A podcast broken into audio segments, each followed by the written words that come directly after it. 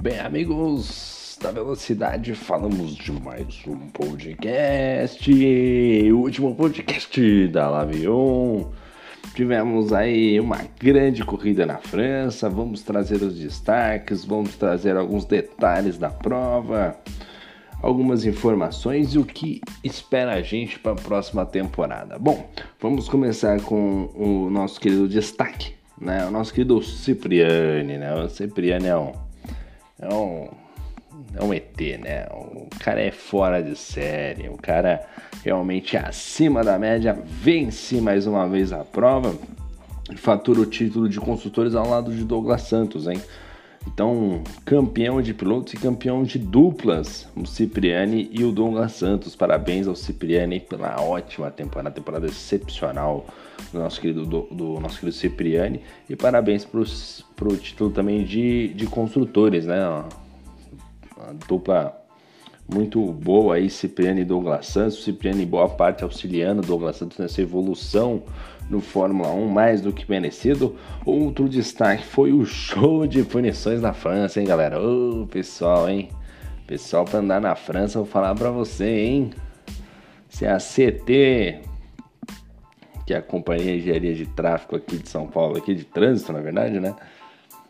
Se a C T trabalhasse aí, rapaz, ela ia ficar muito rica com esses pilotos brasileiros, rapaz. Que tem de punição, hein? Se punição fosse em taxa, nossa senhora, hein? Ia ter cartão de crédito estourando aí, hein? Rapaz, um monte de piloto com punição, pouquíssimos pilotos sem punição.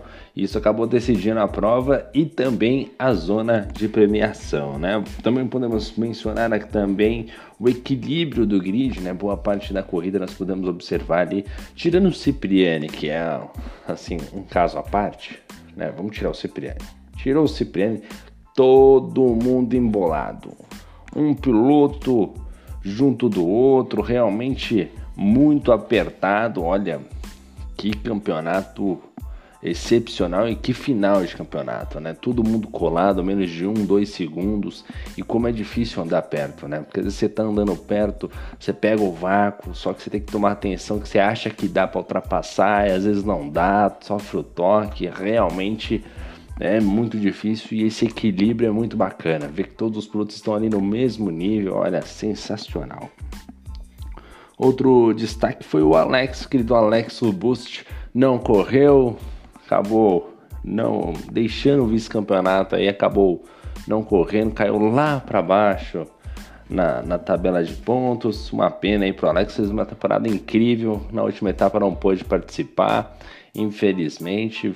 Bom, a gente deixa o nosso abraço para o nosso querido Alex aí, ele que não pôde participar e acabou deixando aí o vice-campeonato, né? Deixando a premiação por si só, porque estava todo mundo muito colado, ele acabou não correndo, se eu não me engano, acabou na sétima colocação. Outra questão foi os cinco primeiros que foram premiados aí, a zona da Libertadores, né? Tivemos... É, alguns estreantes já com premiação, isso é muito bacana. E também a gente vai falar um pouquinho sobre a estreia, porque a L A V acaba agora, mas dia vinte e um de março já começa tudo de novo. E a gente vai fazer o nosso balanço sobre a corrida de hoje. Vamos começar por ele, hein? Nada mais, nada menos do que ele, Cipriani, o mestre dos mestres, largou na primeira posição, parou duas vezes e venceu a prova com tranquilidade, né? Mais do que merecido o título, um piloto excepcional, vive um momento incrível, né? E realmente soberano na categoria. Na segunda colocação ficou o Salvador, o Salvador que surpreendeu, ele que vive momentos altos e baixos, tem momentos que faz grandes corridas, tem corridas que ele acaba deixando bastante a desejar, mas hoje largou na quarta colocação, terminou em segundo e foi fundamental isso para ele estar na zona de premiação aí. O terceiro colocado foi o Vinícius de Renault, largou na quinta colocação, chegou em terceiro, ele que parou duas vezes, fez uma ótima estratégia, conseguiu um bom lugar lá no pódio, fato que também acabou dando chances ali dele chegar na zona de premiação, mas... Porém, todavia, no entanto, não foi dessa vez, acabou ficando, batendo na trave ali, mas também fez uma ótima corrida, nosso querido Vinícius. Quarto colocado foi o Douglas Kunen, de Alfa Romeo. Terceiro lugar, largou em terceiro, chegou em quarto. Ele que fez duas paradas aí, o safety car foi um divisor de águas. E o Douglas Kunen que fez uma grande corrida. Daí para baixo, Douglas Kunen, Christian Chibane, Di Rangel, Douglas Santos, Du Lopes, Ozansky, Léo, Rafa. Olha, todo mundo muito próximo. Todo mundo muito próximo. Todo mundo brigando por posição. E, e, e essa parte você pode observar no YouTube, que você vai ver que o pelotão intermediário muito compactado, todo mundo colado um no outro, e esses pilotos que eu mencionei fazem parte. Na quinta colocação ficou o Christian de Ferrari, largou em décimo primeiro, chegou em quinto. O que fica de detalhe aqui do Christian foi a, o qualify ruim, né? Décimo primeiro lugar, um qualify bem abaixo da expectativa do, do nosso querido Christian. Christian que é um excelente piloto, né? Um piloto do mais alto nível, né? A gente ficou surpreendido com o décimo primeiro lugar no quali e também surpreendido na, na classica, na, no final da prova com o quinto lugar, né? A gente espera sempre que ele busque resultados mais acima. O nosso querido Christian não foi o caso, não conseguiu desempenhar um bom papel e no qualify isso refletiu na corrida também com o quinto lugar, realmente ele que acaba deixando um pouquinho a desejar o nosso querido Christian. Na sexta colocação chegou o Chibane, largou em décimo lugar. E olha só, o Chibane largou na frente do Christian, hein? Chibane largou em décimo lugar, fez duas paradas e terminou em sexto. E mais uma vez foi beneficiado aí por parte das punições, né? O Di Rangel e o Douglas Santos tinham três segundos cada um. O Chibane muito próximo dos dois ali, até mesmo na última curva, os dois ali brigando. O Chibane muito próximo. Até ameaçou encostar e partir para cima, mas deu uma segurada, deixou os dois se resolverem, cruzaram a, a, a linha de chegada. O Chibane passou de Rangel e o Douglas Santos no final. Praticamente eu acho que o Douglas Santos com problema de pneu, né? Um desgaste muito agressivo ali por parte do Douglas Santos. Então o Chibane passando os dois carros ali e chegando na sexta colocação. O Di Rangel largou em décimo segundo, fez duas paradas também com o safety car. O, o Di Rangel, assim, o Di Rangel é, é muito bom piloto, né, cara? Eu particularmente gosto bastante, sou fã do estilo de pilotagem do Di Rangel. Então, o Di Rangel fez uma boa corrida, né? Parou quando eu tinha que parar, optou por uma estratégia diferente de acordo com o safety car, né? E, e lutou até o final, né? O Chibane com pneu super macio, ele com pneu macio, né? E o Chibane tentando alcançar, chegar, no final eles chegaram a, a se duelar e o Di Rangel acabou perdendo a posição na, casa, na questão das punições, né? O, puni- o Di Rangel tem que melhorar essa questão da punição, que é fundamental para ele começar a brigar lá pela zona de premiação, mas não deixou de fazer uma grande corrida, corridaça do Di Rangel, mais do que merecido. Douglas Santos chegou na oitava colocação, largou na sexta colocação e chegou na oitava. Aí, aí entra aquela questão, né, de você largou em sexto, chegou em oitavo, qualify excelente do Douglas Santos, muito bom qualify, né, e na hora do, da corrida acabou deixando um pouquinho a desejar, as punições também atrapalharam um pouquinho, no final ele perdeu a posição para o Di Rangel praticamente nas últimas curvas, e depois ele perdeu a posição para o Chibane porque, por causa das punições. Mesmo assim foi campeão, né? Campeão por construtores, de construtores, junto com o nosso querido Cipriani, né? E pro Douglas Santos isso é muito especial, porque o Cipriani, ele tem, consegue manter uma dupla muito bacana, né? Os dois se dão muito bem, então realmente parabéns aos dois pilotos, parabéns ao Douglas Santos pelo título de duplas. Na nona colocação ficou o Du Lopes, Du Lopes de McLaren, largou na décima quinta colocação para chegar na nona colocação. Uma bela corrida, uma corrida de recuperação muito bacana, né? Em certos momentos chegou a apertar ali, chegar próximo do Chibane, mas o Chibane depois conseguiu se desvencilhar e ele ficou mais naquele canto junto com o Ozansky, junto com o Giba, todos eles brigando o tempo todo. E o Du Lopes acabou ficando na nona colocação e o Ozansky na décima, né? O Ozansky que chegou, largou em oitavo, fez um bom qualify, mas ao decorrer da prova tomou várias punições, né? Muitas punições que aí acabaram prejudicando o andamento da corrida para ele. Chegou na décima colocação o Ozansky. Décimo primeiro foi o Léo, o grande Léo de Alfa Romeo, largou em sétimo, chegou em décimo primeiro, aí nós tivemos um problema. O Léo e a Rafa, não sei se foi isso, um desses dois pilotos, acabaram se enroscando em determinada curva, as coisas não funcionaram como deveriam funcionar, né? E realmente você vê dois pilotos que não deveriam estar onde estão, né? décimo primeiro e décimo segundo lugar pro Léo e pro Rafa, acho que talvez realmente não cabe, né? Realmente deixou muito a desejar, principalmente pro nosso querido, pro Léo. Vamos ver que o Léo, Léo largou em sétimo, né? O Rafa largou na décima quarta colocação, acho que a décima quarta colocação para largar do Rafa até ok, mas o Léo na décima primeira posição, acho que foi realmente um prejuízo grande pro Léo,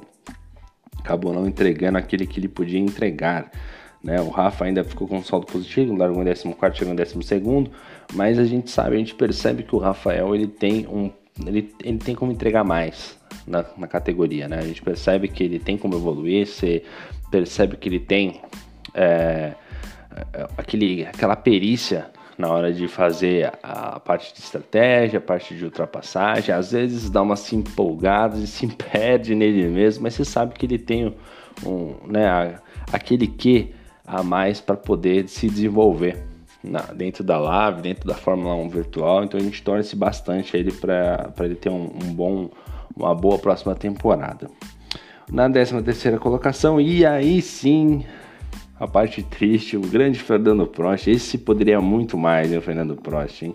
Largou na segunda colocação, eu, talvez seja um dos pilotos que mais evoluiu e hoje briga lá na frente, largou no P dois e terminou na décima terceira colocação. Ele vinha correndo bem e tal, é, e se eu não me engano, no meio da prova acabou perdendo a asa dianteira esquerda ao decorrer da, da corrida, acabou tendo que parar e isso prejudicou totalmente sua corrida, tirando o carro dele da grande briga ali pela, pelo pódio, pela vitória, assim por diante.